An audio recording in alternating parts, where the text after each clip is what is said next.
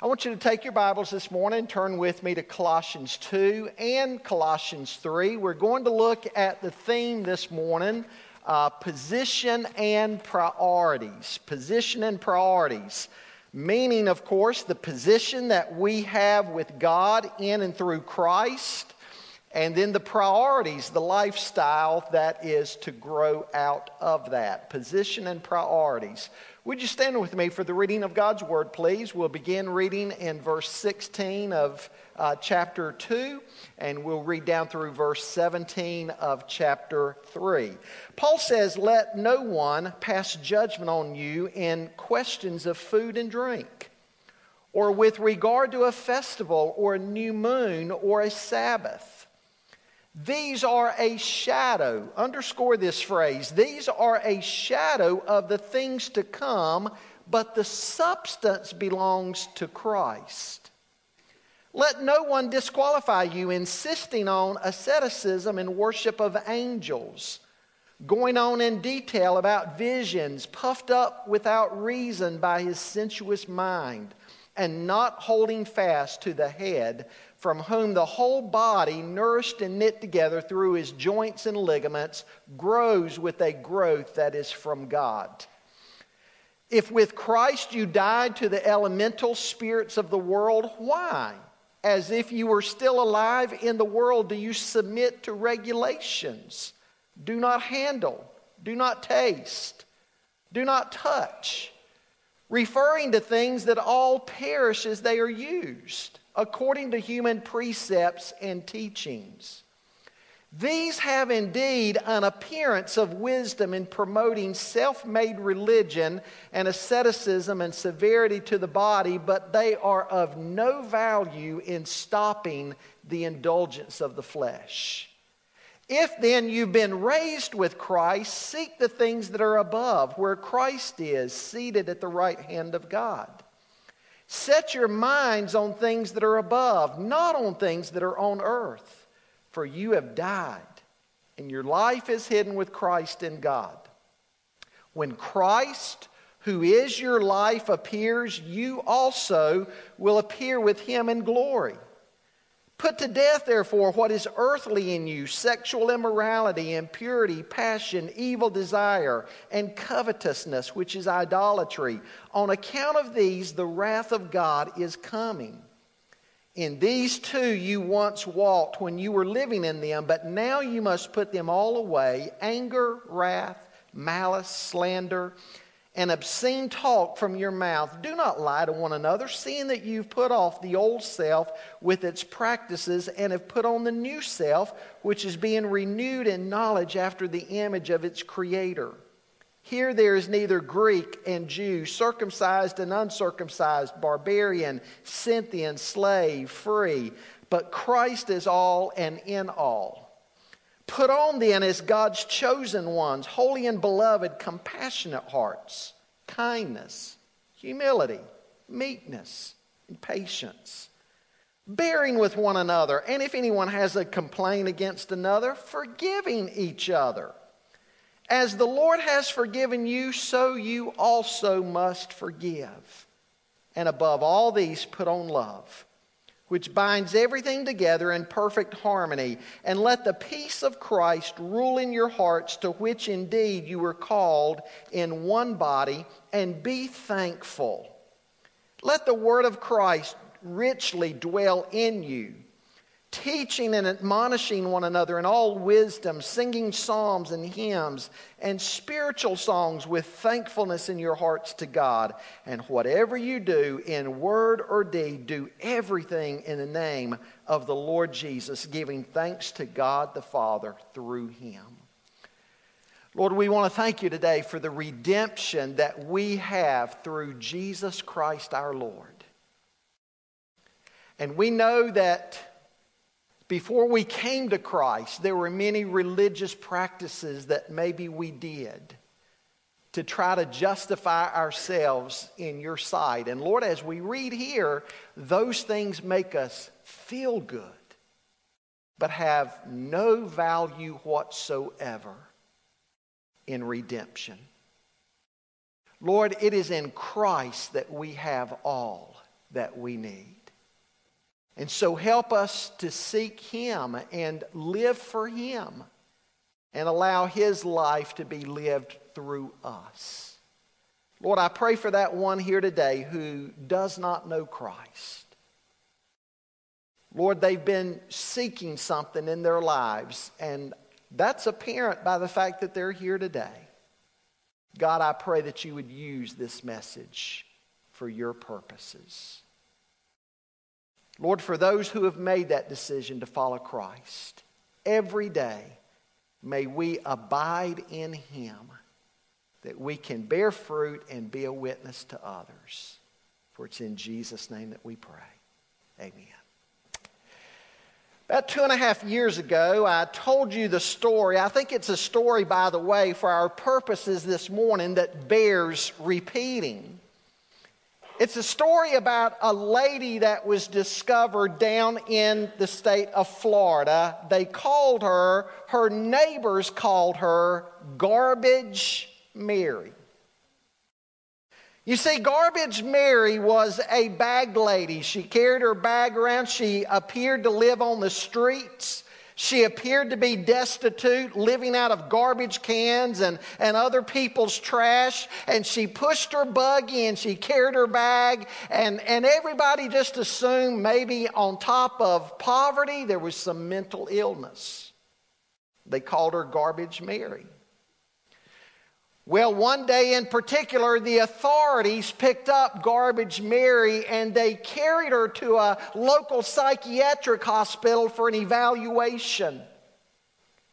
And the authorities, upon finding out that she actually had a physical address, they went to her home. And as they got inside of her home get, to get some of her belongings to carry back to the hospital, they were amazed at what they found there were piles of cash everywhere. There were all kinds of bank deposits and banking accounts and stock reports and real estate holdings. Altogether, it was believed that Garbage Mary was probably worth millions and millions of dollars, and here she was living as a bag lady sad. Folks, many believers are like garbage Mary. They are rich in Christ, and yet they are living like beggars. Now, today we're going to see how rich in Christ we really are. And we're going to see our new position in Christ. But then we need to see what flows out of that position that we have in Christ. What difference in our lives should our new position in Christ make? What are the lifestyles? What are the priorities? What are the ambitions that ought to flow out of our lives now that we are reconciled? To God through Christ and we're rich in Him. That's what we're going to look at.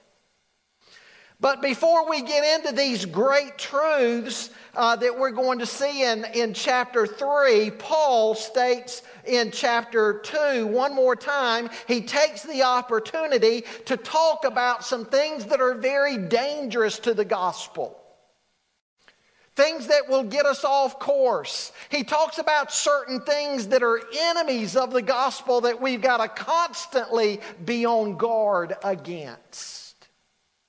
Let's look at those. First of all, I want you to see with me today a problem to recognize. A problem to recognize. He begins saying in verse 16, Therefore, let no one pass judgment on you in questions to food and drink, or with regard to a festival, or a new moon, or a Sabbath. These are a shadow of the things to come, but the substance belongs to Christ. He goes on there to talk about those who are seeking after angels and different visions. And, those that are continuing to go through different religious rituals do not handle, do not taste, do not touch. He said, These have indeed an appearance of wisdom in promoting self made religion and asceticism and severity to the body, but they are of no value in stopping the indulgence of the flesh. We need to recognize these things, these problems that can take our eyes off of Christ. Now, in addition to an early Gnosticism, and I've talked a little bit about that, the Greek philosophy known as Gnosticism, but in addition to Gnosticism making up what was known as the Colossian heresy, it's also believed that an extreme form of Jewish legalism was involved in the Colossian heresy. And so it was this combination between Greek philosophy and legalism. And in this passage we look at today in chapter 2, more of the emphasis is on Jewish legalism. And Paul is condemning that. Folks, we need to understand the Judaism that Jesus faced in the first century world was went way beyond anything that the Old Testament taught. There's nothing wrong with the law. The law in itself is good. The law ought to drive us to grace. God's law should point out our need of a Savior and drive us to the foot of the cross. But, but the first century Judaism that Jesus confronted uh, went far beyond anything that the law ever taught. And the religious leaders would add all these writings, all of these traditions to the Old Testament law, and they would elevate these writings and these traditions uh, to an equal standing with Scripture. Sometimes they put more emphasis on their traditions than they did on the Scripture. Jesus said, You set aside the Word of God for the sake of your traditions. Well, Paul faced the very same thing as he went around to churches in the first century world, he dealt with, with uh, people who were being confronted by these same legalists. I think most prominently, perhaps, he faced them among the Galatian churches. They were referred to as Judaizers. They said, in addition to faith in Jesus Christ, you need circumcision and observance of the Old Testament law in order to be saved. It was a Jesus plus something else salvation. Jesus was not sufficient for them. Paul called them enemies of the cross and said that the gospel that they preached was really no gospel at all. And those who came preaching a gospel that is is no gospel at all need to be considered anathema, condemned.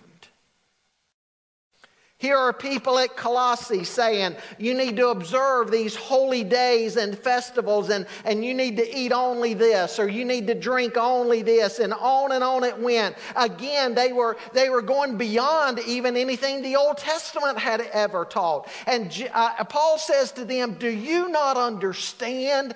These things are only shadows. The Old Testament contained things that were shadows of Christ. Once Christ came, you don't embrace the shadows any longer because you have the reality that the shadows pointed to. Just read the book of Hebrews. Those shadows are obsolete. God is not dealing with humanity any longer on the basis of those shadows because Christ has fulfilled all of the demands of the law. Now, folks, unless you think this right here is a discussion that has no application any longer to 2017, Hopefully, I can help you to think a little differently about that this morning. Now, the whole reason I'm going to mention what I am, what I'm about to mention, is because this is so critical to the gospel. It is not a minor sidebar issue. It is foundational to the proper understanding of the gospel. And I'm not trying to be overly critical, but this is life and death stuff. Plus, I, am wanting you to see what Paul is writing about here is not locked away into the ancient world with no relevance to us today. It has all kinds of relevance to us today. A couple of weeks ago, somebody mentioned to me about a particular worship service in our area and they commented on a certain aspect of that worship service. It's a very popular church. In fact, we've got members here who come to us out of that church. We've got people who've left and gone to that church. Uh, now, it's not a it's not a sister Baptist church, but a very popular church in the area. Well, I clicked online and I listened to what was being said, and I was surprised by the fact that the preacher started preaching baptismal regeneration.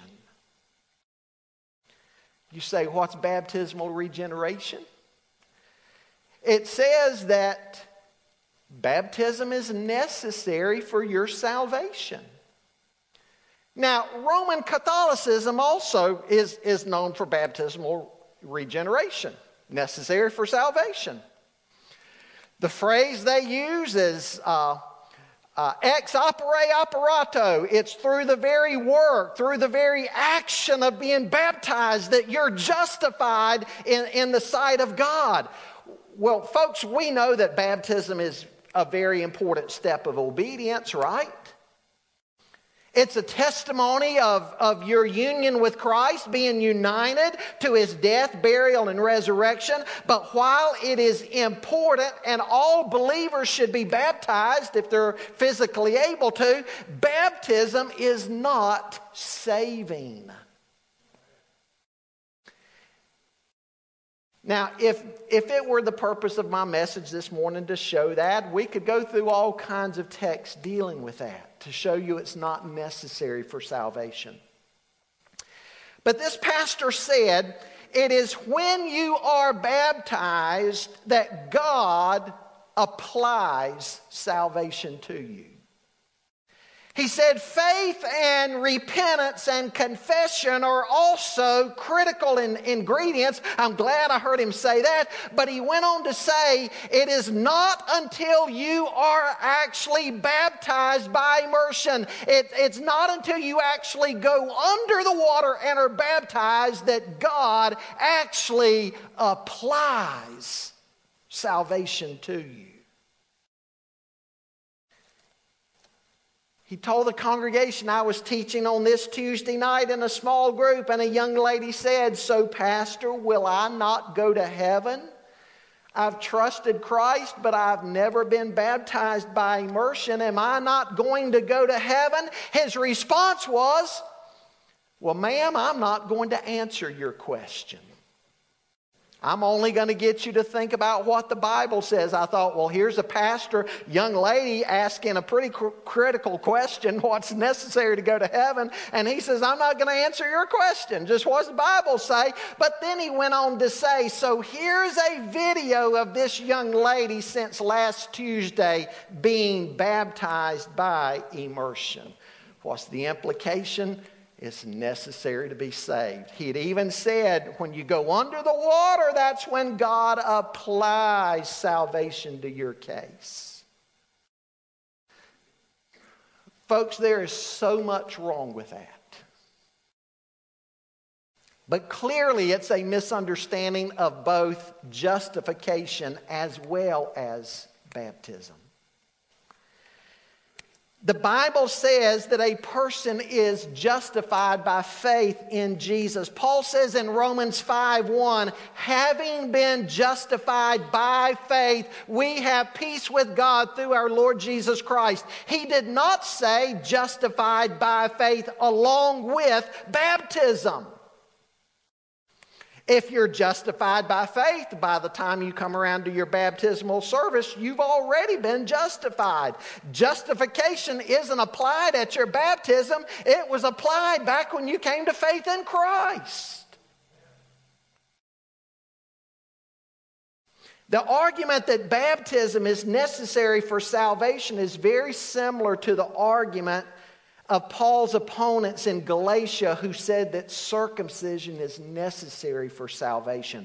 Paul's response was that those who were preaching circumcision are preaching a dis- different gospel. He said that is no gospel at all. And he said all who rely on works of the law are under a curse. Galatians 3:10. He speaks very severely to those who would try to add any form of obedience as a requirement for justification. He says, You are severed from Christ. You who would be justified by the law, you have fallen away from grace. Uh, he also said, Let the one who preaches a counterfeit gospel that is no gospel at all, let him be anathema. So, folks, are we talking about some little minor secondary issue of no importance? Absolutely not. Folks, we've got to get the gospel right. The Colossians were being plagued by false teachers trying to add things to the gospel. And Paul points out to them if you add works to grace, you destroy grace. Again, what I want you to see is this is not something locked away into a discussion of hundreds and hundreds of years ago. Has a modern day context to it. Think about some of the other things, other, other things you might have grown up with. You might have grown up in a Christian environment that said, to be a Christian, you need to make sure you do this and you do that, and you don't do this, and you don't do that. Some of you grew up in traditions like that. All types of laws in addition to the gospel that were laid down. It was the type of theology that I don't drink and I don't smoke and I don't chew and I don't go with girls who do type theology and you grew up in all of that. You grew up in this kind of legalistic environment where, where it said you, you've got to add all these other things in addition to your faith in Christ if you're going to be right with God. Now, folks, I'm certainly not trying to discount the need to live a holy life. But what I'm saying is we cannot add anything to the gospel. If we add anything to the gospel, we destroy the gospel. And that's what Paul is writing to them about here. He's saying you need, you need to recognize these problems. And you need to recognize what these folks are doing. They're taking you away from the faith that you had in Christ. Who cut in on you? You were running a good race. Who cut in on you and knocked you off path? Don't submit yourself to all of these religious codes with the thought in mind that these things are going to make you right before God. Paul says if we're going to glory in anything, we're only going to glory in the cross. Amen? So beware of adding anything to the gospel as a means of justification in the sight of God.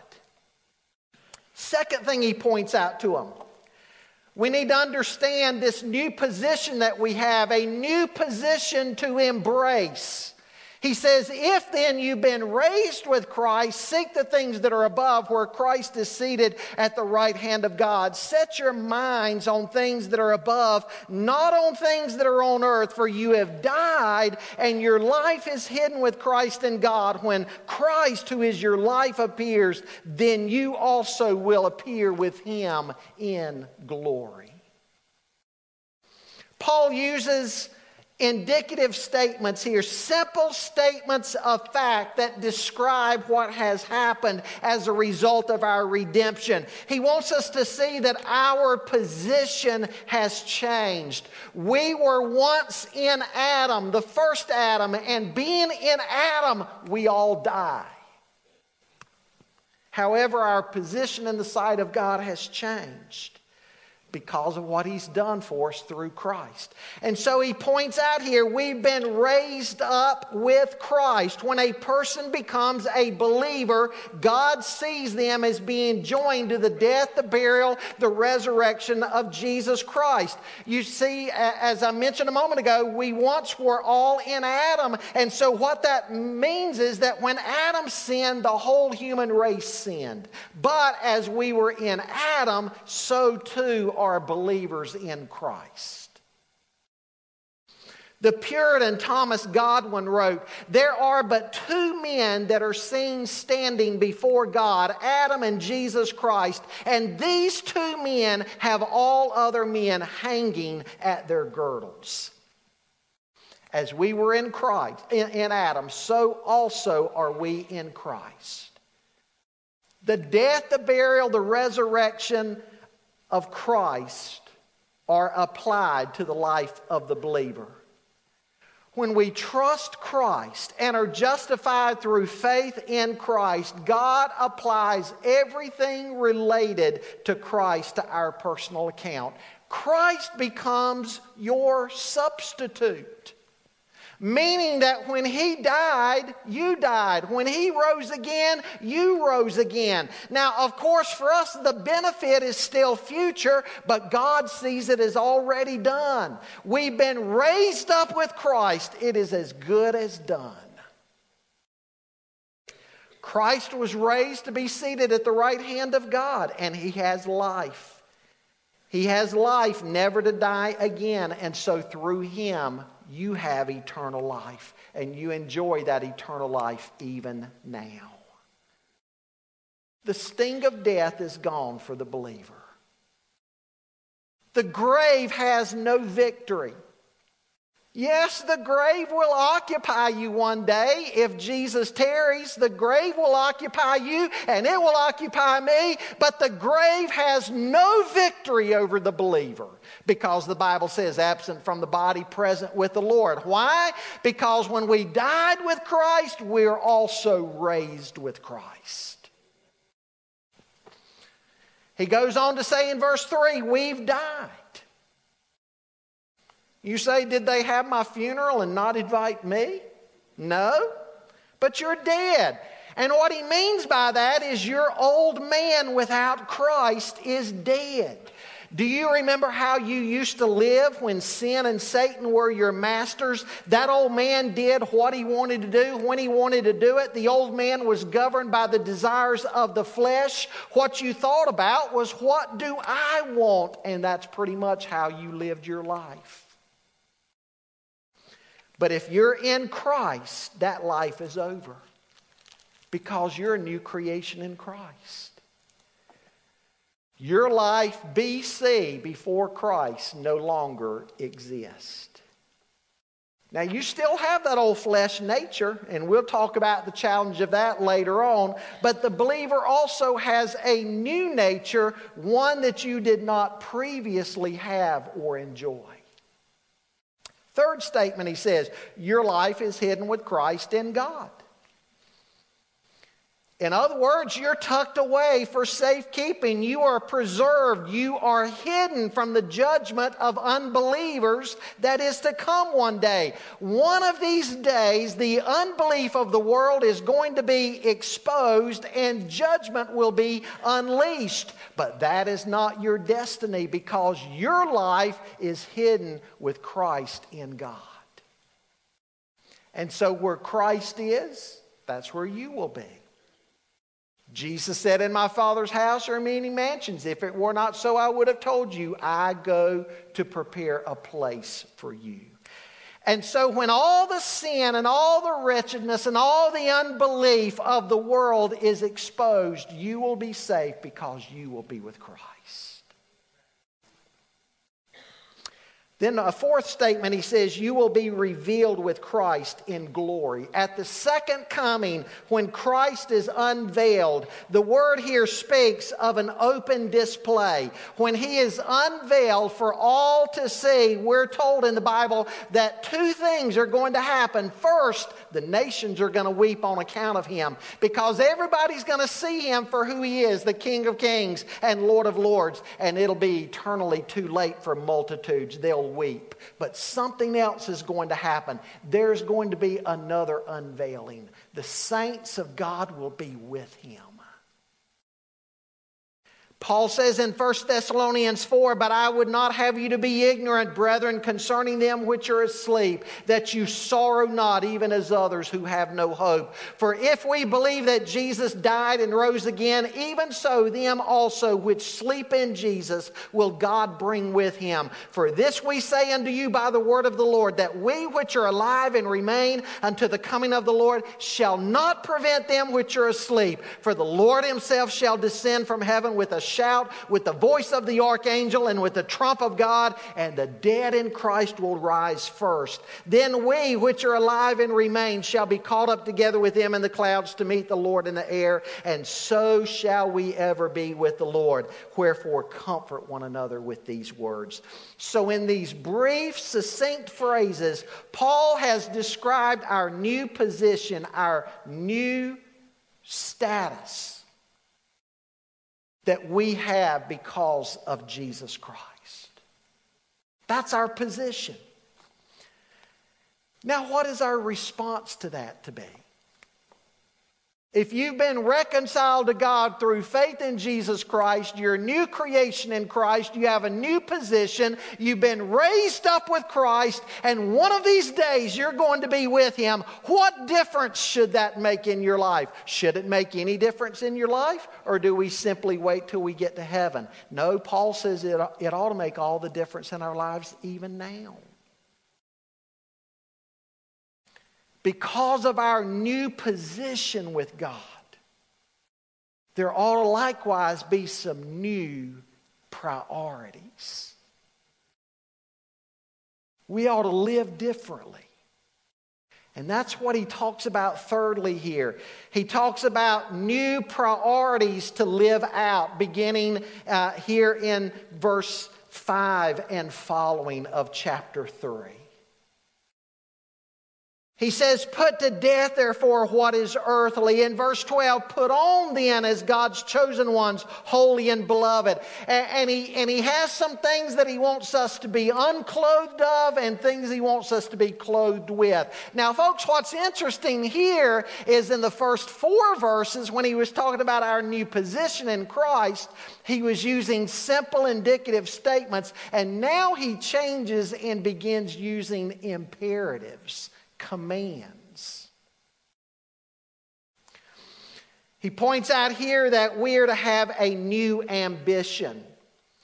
He says we're to keep seeking the things above where Christ is seated at the right hand of God. Like a compass points northward, we are to point to Christ. The believer who has died with Christ and been raised up with Christ should be occupied with Jesus and should be occupied with things pertaining to the kingdom of God. We are to live differently than the man in the world. New ambitions. In the Sermon on the Mount, Matthew 6, Jesus spoke about that. He spoke about the ambitions of the people of the world. What are they concerned about? They're concerned about what they're going to eat and drink and what they're going to put on. And, in other words, they're concerned about material things. And Jesus said, You don't need to be anxious about those material things because if God gave you your life, which is the greater thing, He's going to give you the necessities of your life, which is the lesser thing. If He gave us the greater, we can count on Him to give us the lesser. And so Jesus said exactly what Paul is saying here there ought to be a new ambition to your life. You ought to be seeking those things which are above where Christ is seated at the right hand of God. That ought to be the passion of the believer's life.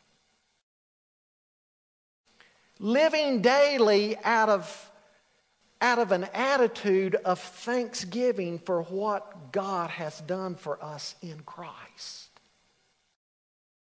A whole new ambition to my life.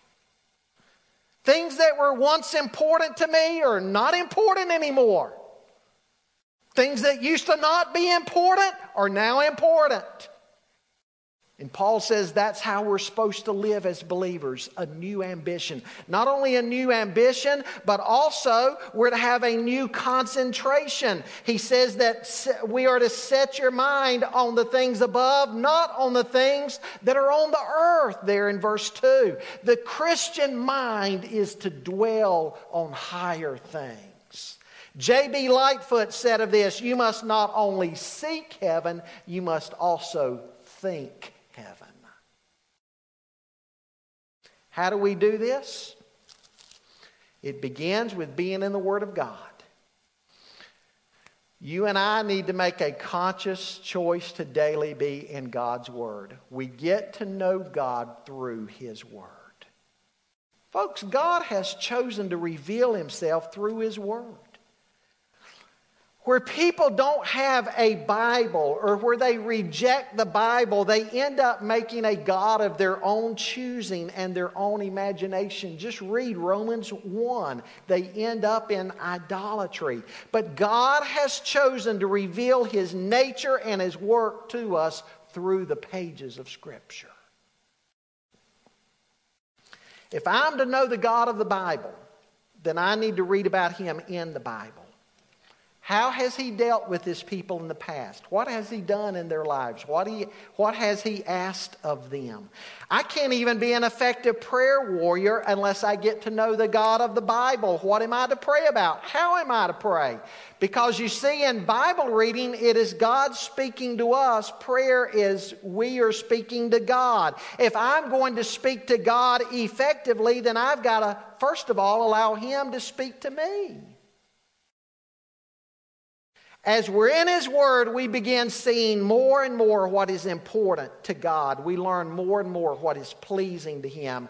And that means that our whole concentration changes, our whole focus changes.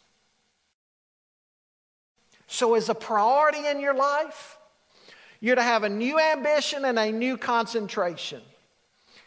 Seeking the things that are above, by the way, it's present tense. You're to keep on doing this daily in your life, seeking the things that are above. Focused on the things that are above, where Christ is seated at the right hand of God. And then, thirdly, we see here that we are to live with a new wardrobe. There are things we're to put off, the dirty clothes belonging to the flesh, so to speak, we're to put off, and we're to be clothed with new clothing. Look at verse 5. He says, Put to death, therefore, what is earthly in you sexual immorality, impurity, passion, evil desire, covetousness, which is idolatry. On account of these things, the wrath of God is coming. In these you too once walked when you were living in them, but now you must put them all away anger, wrath, malice, slander, and obscene talk from your mouth. Do not lie to one another, seeing that you put off the old self with its practices and have put on the new self. We're to pay attention to our lifestyle. And he describes lifestyle here with the analogy of clothing. That's what he's talking about. Now, folks, think about it. You go through the day, it's nighttime. You go through the day, what do you do with the old set of clothes that are dirty and soiled? You take them off, right? What do you do the next morning? You get up and you put on new clothes. Paul's using that as an analogy of what the believer is to do.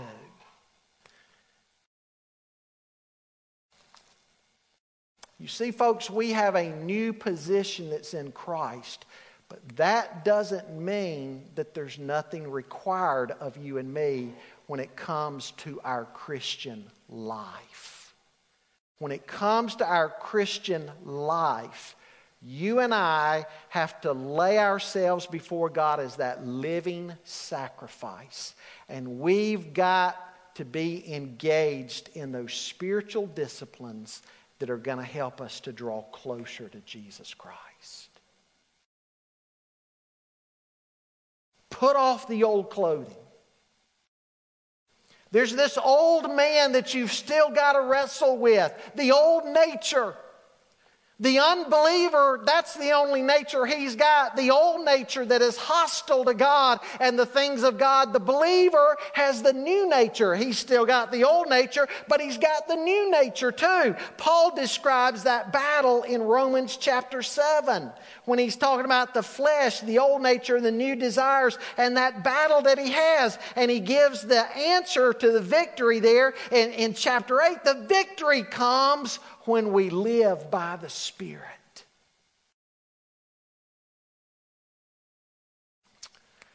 But he says you've got to take off immorality and impurity and passion, sins of the flesh.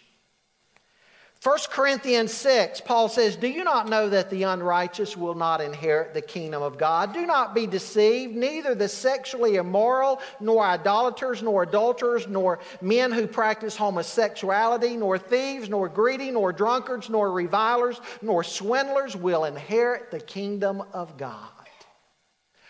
Folks, the world and even the Supreme Court can say whatever they want to say about sexual sin, and they can say that any lifestyle is okay. But the Bible says it is on account of these things that the wrath of God is coming. And so he says, as believers, these things you've got to lay aside, this immorality.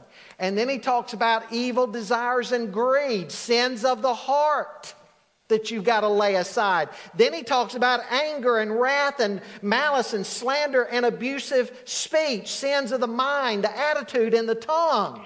We've got to lay those things aside. Paul's not trying to give a laundry list of everything, but he's giving a representative list of the sins of the mind, the tongue, the heart, the life. He's given a representative list of how the lost man in the world lives. These are the things, like an old suit of clothes, we've got to take off and lay aside. He says, Do not lie. Speak the truth. Now he begins talking about things we've got to put on. We've got to be clothed with God's truth. Lay aside lying, put on truth. A little boy got it wrong one time in Sunday school when his teacher, when his teacher asked the class what a lie is, and he responded by saying, A lie is an abomination to the Lord and a very present help in time of trouble.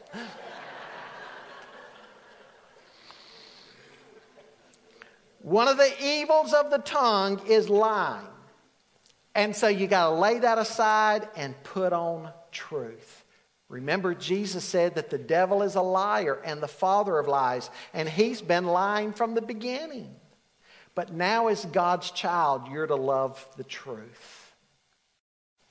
Then in verse 12, he says we've got to be clothed with, uh, with fruitfulness there. He says, he says, compassionate hearts, kindness, humility, meekness, and patience. You can tell he's making a reference here to Galatians 5, the fruit of the Spirit, because many of the things he mentions in Galatians 5, he also mentions right here. Then he says, put on forgiveness, verse 13. Do not, to not forgive sets up bitterness inside somebody. Somebody made the comment one time, they said, a bitterness uh, is like drinking poison yourself and then waiting on the other person to die. And that's what happens when we don't forgive. If we don't forgive.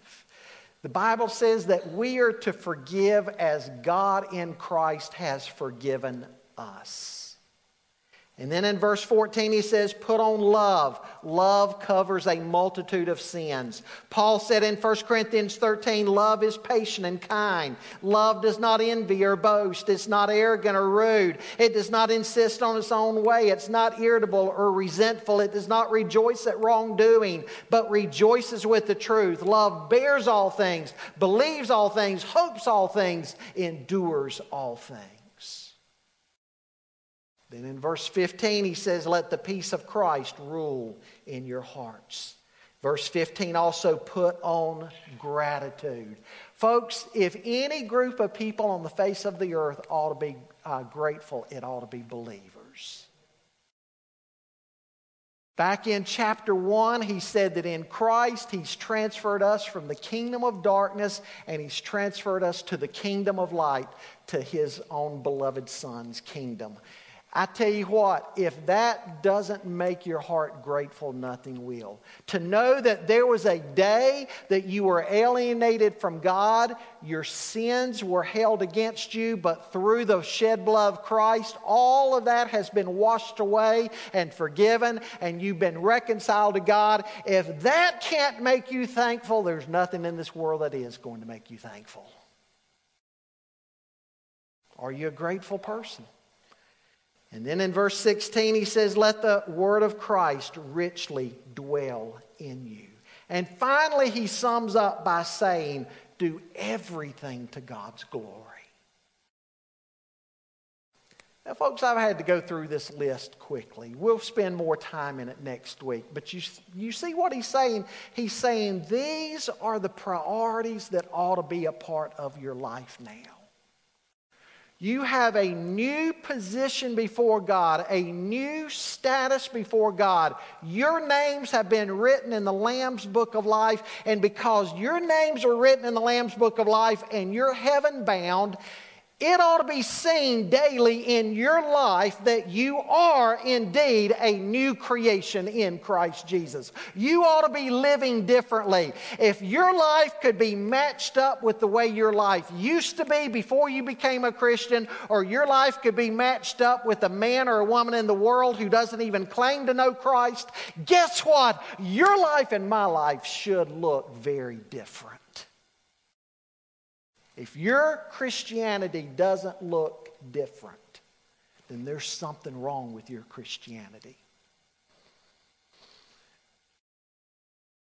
A skeptic, Reinhold Niebuhr, once said, If you want me to believe in your Redeemer, you've got to look a little more redeemed. Right? And that's what Paul's talking about here. How have your priorities changed? How are you living? How are you thinking? How are you talking? How are you treating people? Are you treating people differently? Are you treating people the way Jesus would treat people? Are you loving people? Are you forgiving people? Are you kind? These things ought to be the priorities in your life now. Charles Spurgeon once wrote Christian, what hast thou to do with sin? Hath it not cost thee enough already? Burnt child, will thou play with fire? What? When thou hast already been beaten uh, between the jaws of the lion, will thou step a second time into his den? Hast thou not had enough of the old serpent? Did he not poison all thy veins once? And wilt thou play upon the hole of the asp, and put thine hand upon the den a second time? Be not so mad, so foolish. Did sin ever really yield thee pleasure? Did you truly find solid satisfaction in it? If so, go back to thine own drudgery. And wear the chain again if it so delights thee. But inasmuch as sin did never give thee what it promised to bestow, but deluded thee with lies, be not a second time snared by the old fowler. Be free. Don't forget what Christ has done for you. Don't forget that you were bought with a price. And I wonder today if there's somebody that needs to come to Christ, trusting Christ and Christ alone for their redemption. You can't add anything to Him. You can't take anything away. You can't add anything. Redemption is in Christ and Christ alone. Is there somebody here this morning that needs to come forward saying, Pastor, I need to be born again. I need Christ. Because I've been thinking this is going to help me and this is going to help. I've got this laundry list of things that I'm counting on that when I get before God one day, this laundry list of things somehow or another going to make a difference. The only thing that's going to make a difference have you come to Christ and been born again? Perhaps you need to remember the status of those who are truly in Christ. Do your ambitions and affections properly reflect that? Are you taking off the old clothes and putting on the new? Do you look differently than you used to? I hope so. Examine your life. Say, God, anything in my life that is not pleasing to you, bring it to my attention and give me the strength to lay these things aside. Give me the strength to be clothed with Christ. That when you see me, it's as though you see your Son. Help me to live in a manner pleasing to you. Father, we thank you for this passage that talks so much about sanctification in the Christian life.